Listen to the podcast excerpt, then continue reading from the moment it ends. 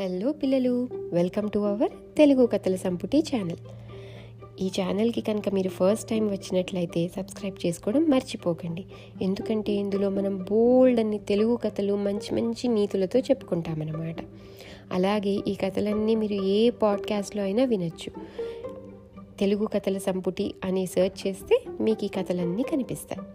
సరే అయితే ఈరోజు మనం ఒక ఫేమస్ కథ చెప్పుకుందామా? ఆ కథ పేరు ఆలీబాబా మరియు నలభై దొంగలు. నలభై అంటే ఫార్టీ. ఫార్టీ థీవ్స్ అన్నమాట. అనగనగా ఇరానులోని ఒక నగరంలో ఇద్దరు అన్నదమ్ములు ఉండేవారు. ఒకటి పేరు కాసిం రెండో వాడి పేరు ఆలీబాబా. వారికి తండ్రి కొద్దిపాటి ఆస్తిని సమంగా పంచిపోయాడు కాసిం ధనవంతుల పిల్లను పెళ్ళాడి వర్తకం చేసి తాను కూడా ధనికుడయ్యాడు. ఆలీబాబా పేద ఇంటి పిల్లను పెళ్ళాడి కట్టెలమ్ముకొని జీవించసాగాడు. అతను రోజు అడవికి వెళ్ళి కట్టెలు కొట్టి వాటిని తన మూడు గాడిదలపైన వేసి పట్టణానికి పోయి అక్కడ అమ్మేవాడు. ఒకనాడు ఆలీబాబా అడవిలో కట్టెలు కొట్టే సమయంలో అతనికి దూరాన దుమ్ము రేగటం కనిపించింది. ఆ దుమ్ము అంతకంతగా దగ్గరికి రాసాగింది. అతను మరికొంచెం పరిశీలన పరిశీలనగా చూసి కొంతమంది మనుషులు గుర్రాలెక్కి వస్తున్నట్టు గ్రహించాడు. వారు దొంగలై ఉండవచ్చునని అతనికి తోచింది. తన గాడిదలు ఏమైనప్పటికీ తన ప్రాణం దక్కించుకుందామనుకొని ఎత్తుగా గు గుట్ట మీద ఉన్న పెద్ద చెట్టెక్కి దట్టంగా ఆకులు గల కొమ్మల మధ్య దాగి తాను ఎవరికీ కనపడకుండా కింద నడిచేదంతా గమనించసాగాడు. త్వరలోనే ఆస్వీకులు అదే గుట్టను చేరుకొని గుర్రాలను దిగారు. వారు నలభై మంది ఉన్నారు. వారందరూ తమ గుర్రాలను కట్టేసి వాటి మూతులకు దానా సంచులను తగిలించి జీనుల నుంచి బరువైన సంచులు విప్పి చేత పట్టుకున్నారు.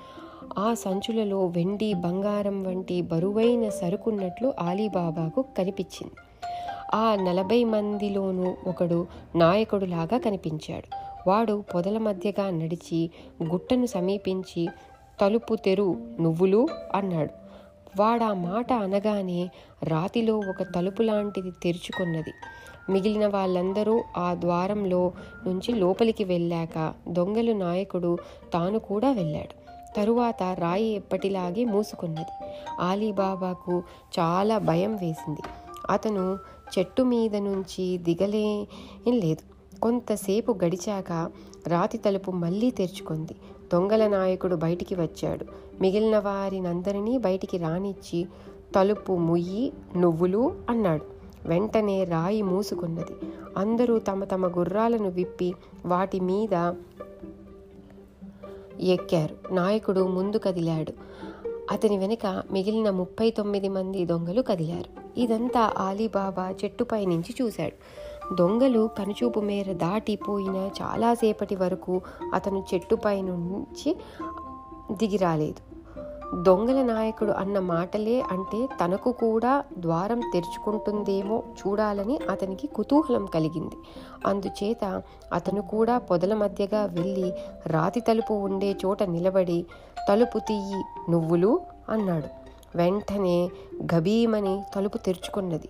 లోపల గుహలాగా చీకటిగా ఉంటుందని ఆలీబాబా అనుకున్నాడు. కానీ అతనికి ఒక కాంతివంతమైన విశాలమైన గది కనిపించింది. పైనుంచి గదిలోకి వెలుతురు వస్తున్నది. గది నిండా రకరకాల వస్తువులు పట్టు వస్త్రాలు వెండి బంగారం కణికలు ఇంకా చాలా డబ్బు అవన్నీ ఉన్నాయి. ఇదంతా చూసి ఎన్ని తరాలుగానో దొంగలు ఇక్కడ ఉంటూ ఉండి ఉంటారని ఆలీబాబా తెలుసుకున్నాడు. అతను ధైర్యం చేసి లోపలికి వెళ్ళి తన మూడు గాడిదలు మోయగలిగినంత బంగారం సంచుల్లో తీసుకున్నాడు. వాటిని గాడిదల మీదకెత్తి అవి చూసేవారికి కంట కనపడకుండా వాటిపైన కట్టెలు పేర్చాడు. చివర చివరికి తను బయటకు వచ్చి తలుపు ముయ్యి నువ్వులు అన్నాడు. వెంటనే తలుపు మూసుకున్నది. ఆలీబాబా తన గాడిదలను తోలుకొని నేరుగా ఇంటికి వెళ్ళాడు. గాడిదలను దొడ్లోకి తోలి తలవాకిలి తలుపు గడియపెట్టి కట్టెలు తీసేసి సంచులను ఇంట్లోకి తీసుకుపోయి వాటిని భార్య ఎదుట బారుగా పెట్టాడు. అతను ఆ సంచులలోని బంగారాన్ని కుంభరించేసరికి అతని భార్య కళ్ళు చెదిరిపోయాయి. అతను ఆమెతో జరిగిందంతా చెప్పి ఈ విషయం పొరుగుకైనా తెలియనివ్వద్దని హెచ్చరించాడు. అతని భార్య ఆనందానికి హద్దు లేదు. భర్త తెచ్చిన బంగారు నాణాలని లెక్క పెడతానని ఆమె అన్నది. ఓసి వీటిని లెక్క పెట్టడానికి నీ ఆయువు చాలదు. మనక వ్యవధి లేదు. వీటిని భద్రంగా ఎక్కడైనా పాతిపెట్టాలి అన్నాడు. నువ్వు చెప్పినది నిజమే. కానీ కాస్త అటూ ఇటూగా ఎంత బంగారం ఉన్నదో తెలియాలి. కనీసం దీన్ని కొలత వేద్దాం. నువ్వు గుంట తవ్వేలోగా నేను ఒక సోలా తెస్తాను అన్నది భార్య. ఆమె తన బావగారైన కాసీం ఇంటికి వెళ్ళి తన తోడికోడలతో ఒక సోలా ఉంటే ఇస్తావా? ఇప్పుడే తెచ్చిస్తాను అన్నది. కాసీం భార్య సరేనన్నది. తన మరిది ఇంట్లో ఏం ధాన్యం వండుకుంటున్నారో తెలుసుకునే ఉద్దేశంతో ఆమె సోలా లోపల అడుగున గోదు అంటించి సోలా తెచ్చి తన తోడికోడలికి ఇచ్చింది ఆలీబాబా భార్య ఇంటికి వచ్చి తన భర్త తెచ్చిన బంగారం ఎన్ని సోలాలున్నది లెక్క చూసి తరువాత తన భర్త వద్దకు వెళ్ళి గుంట తవ్వటం అయ్యిందా? అన్నది. ఆలీబాబా గుంట తవ్వటం ముగించాడు. భార్యాభర్తలిద్దరూ కలిసి బంగారాన్ని ఆ గుంటల్లో పెట్టి పూడ్చారు. తరువాత ఆలీబాబా భార్య అన్న మాట ప్రకారం సోలాను తీసుకుపోయి తన తోడికోడలకి ఇచ్చేసింది ఆ సోలా అడుగున ఒక బంగారు నాణెం అంటుకున్న సంగతి ఆమె గమనించనే లేదు. పని కాగానే నీ సోలా తెచ్చి నీకిచ్చానమ్మోయ్ అని హెచ్చరించింది. ఆమె తన తోడకోడలి వద్ద సెలవు తీసుకొని ఇంటికి వెళ్ళిపోయింది. కాసీం భార్య సోలా లోపల చూసేసరికి బంగారు నాణెం కనిపించింది. ఆమె ఒక్క క్షణం పాటు దిమ్మ తిరిగిపోయింది. ఏమిటి? ఆలీబాబా బంగారాన్ని సోలాలతో కొలిచేతంత భాగ్యవంతుడైనాడుగా. ఇంత సిరి ఇంత అకస్మాత్తుగా ఎట్లా వచ్చిందబ్బా? అనుకున్నది ఆవిడ అసూయతో నిలువుగా దహించుకుపోయింది. ఇదంతా జరిగే సమయానికి కాసిం తన దుకాణం నుంచి ఇంకా తిరిగి రాలేదు. కానీ ఆయన రాగానే ఆయన భార్య నువ్వు చాలా ధనికున్నని అంటూ ఉంటావు కదా నీ తమ్ముడు ఆలీబాబా నీకన్నా వెయ్యి రెట్లు ధనికుడు. ఆ సంగతి తెలుసుకో. అతని దగ్గర ఎంత బంగారం ఉన్నదంటే దాన్ని లెక్క పెట్టడానికి సాధ్యం కాక సోలాలతో కొలిసి చూసుకుంటున్నాడు. ఏమనుకుంటున్నావు? అన్నది. ఏమిటి నువ్వనేది? నాకేమీ అర్థం కావటం లేదు అన్నాడు కాసిం.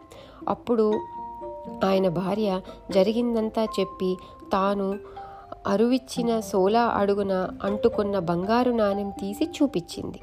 అది అతి ప్రాచీనమైన నాణెం. ఏ రాజు కాలంలో ముద్ర వేసిందో కూడా కాసీం ఎంత పరిశీలించినా తెలుసుకోలేకపోయాడు. కాసీం డబ్బు గల వి వితంతువును పెళ్ళాడిన నాటి నుంచి తన తమ్ముణ్ణి పరాయివాడి వల్లే చూస్తూ వచ్చాడు. ఇంతకాలానికి ఆలీబాబా ధనం సంపాదించుకుంటే కాసీం సంతోషించటానికి బదులుగా అసూయతో కుంగిపోయాడు. ఆ రాత్రి ఆయనకు నిద్ర పట్టలేదు. మర్నాడు తెల్లవారుతోనే ఆయన ఆలీబాబా ఇంటికి వెళ్ళి ఆలీబాబా నీ ధోరణి నాకేమీ నచ్చలేదు. నువ్వు ఒక వంక అతి పేదవాడిలాగా బతుకుతూ చాటుగా బంగారు కొలుస్తున్నావట. నీ నిన్న నీ భార్యకు నా భార్య అరువిచ్చిన సోలా అడుగున ఈ బంగారు నాణం అంటుకున్నది అన్నాడు.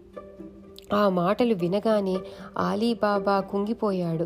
తాను ఏదైతే పరమ రహస్యంగా ఉంచుదామనుకున్నాడో అది కాస్త తన భార్య చేసిన పొరపాటు వల్ల తన అన్నకు వదినకు తెలిసిపోయింది. అయితే ఆలీబాబా పైకి ఆశ్చర్యం కానీ భయం కానీ కనపడకుండా జరిగిందంతా చెప్పి ఈ విషయం రహస్యంగా ఉంచా ఉంచావంటే నేను తెచ్చిన బంగారంలో నీకు కూడా భాగం ఇస్తాను అన్నాడు అన్నతో. భాగం ఎవడి కోసం ఇస్తావు? నేను నేను అడిగేది అది కాదు. ఈ గుహ ఎక్కడున్నది? అక్కడికి దారి ఏమిటో నాకు స్పష్టంగా తెలియాలి. అవసర అవసరమైనప్పుడల్లా నేను కూడా వెళ్ళి అక్కడి నుంచి సొమ్ము తెచ్చుకుంటాను మరి అన్నాడు కాసిం. గత్యంతరం లేక ఆలీబాబా అన్న కోరిక అన్న కోరినదంతా చెప్పేశాడు. తలుపు తెరవటానికి మూయటానికి మాటలు కూడా ఆయనకు చెప్పాడు. కాసిం మర్నాడు ఉదయం తూర్పు తెల్లారే లోపే పది కంచర గాడిదల మీద పెద్ద పెద్ద కావడి పెట్టెలు వేసుకొని ఆలీబాబా చెప్పిన మార్గాన అడవికి వెళ్ళాడు. ఆలీబాబా ఎక్కిన చెట్టు పొదలు గుట్ట అన్నీ ఆయన పోల్చుకొని రాతి ద్వారం చేరుకున్నాడు. తలుపు తెరు నువ్వులు అనగానే ద్వారం తెరుచుకున్నది. కాసీం లోపలికి వెళ్ళగానే తలుపు మూసుకున్నది. లోపల ఉండే ధనరాశులు చూసి కాసీం తన్మయత్వమైపోయాడు. ఆలీబాబా చెప్పిన మాటలను బట్టి ఆయన ఇంత ధనం ఉంటుందనుకోలేదు. ఆయన మనసు పూర్తిగా డబ్బు మీదనే లగ్నమైంది. ఆయన తాను తీసుకుపోదలిచిన సంచులన్నీ తెచ్చి వాకిలి దగ్గరికి పేర్చిపెట్టాడు అయితే ఈ ధనమంతా తన ఇంటికి చేర్చటంలో తన్మయత్వం చెందిన కాసిం తలుపు తెరిచే మంత్రం కాస్త మరిచిపోయి తలుపు తెరు నువ్వులు అనటానికి మారుగా తలుపు తెరు మెంతులు అన్నాడు. తలుపు తెరుచుకోలేదు.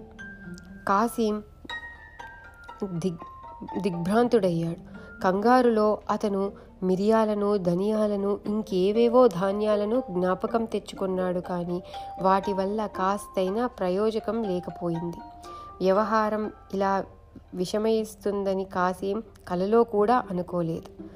తాను ప్రమాదంలో చిక్కుకున్నప్పుడు ఆయనకు అర్థం త- ప్ర- ప్రమాదంలో చిక్కుకున్నట్టు ఆయనకు అర్థమైంది. తాను పేర్చిపెట్టిన సంచులను కాలితో త కాలితో తన్ని అటూ ఇటూ పచార్లు చేయసాగాడు. ఇప్పుడు ఆయనకు ఆ గదిలో ఉన్న అంత గొప్ప సంపద ఏమాత్రమూ ఆకర్షించట్లేదు. మిట్ట మధ్యాహ్నం వేళ దొంగలు అక్కడికి వచ్చారు. దూరాన ఉండగానే వారి గుట్ట వద్ద కాసీం తెచ్చిన కంచర గాడిదలు కనిపించాయి. వాటి మీద ఉన్న కావడి పెట్టెలు కూడా దొంగలు చూశారు. ఇది చూడగానే వారికి కంగారు పుట్టింది. వారు తమ గుర్రాలను మరింత వేగంగా తోలి గుట్టను చేరుకున్నారు. వారు కంచర గాడిదలను అడవిలోకి తరిమేసి కత్తులు దూసి మంత్రం చదివి తలుపు తెరిచి లోపలికి వెళ్ళారు. అది. మళ్ళీ నెక్స్ట్ పార్ట్లో ఏం జరిగింది ఈ దొంగలు లోపలికి వెళ్ళి ఏం చేశారు అనేది మనం తెలుసుకుందాం. అంతవరకు బాయ్!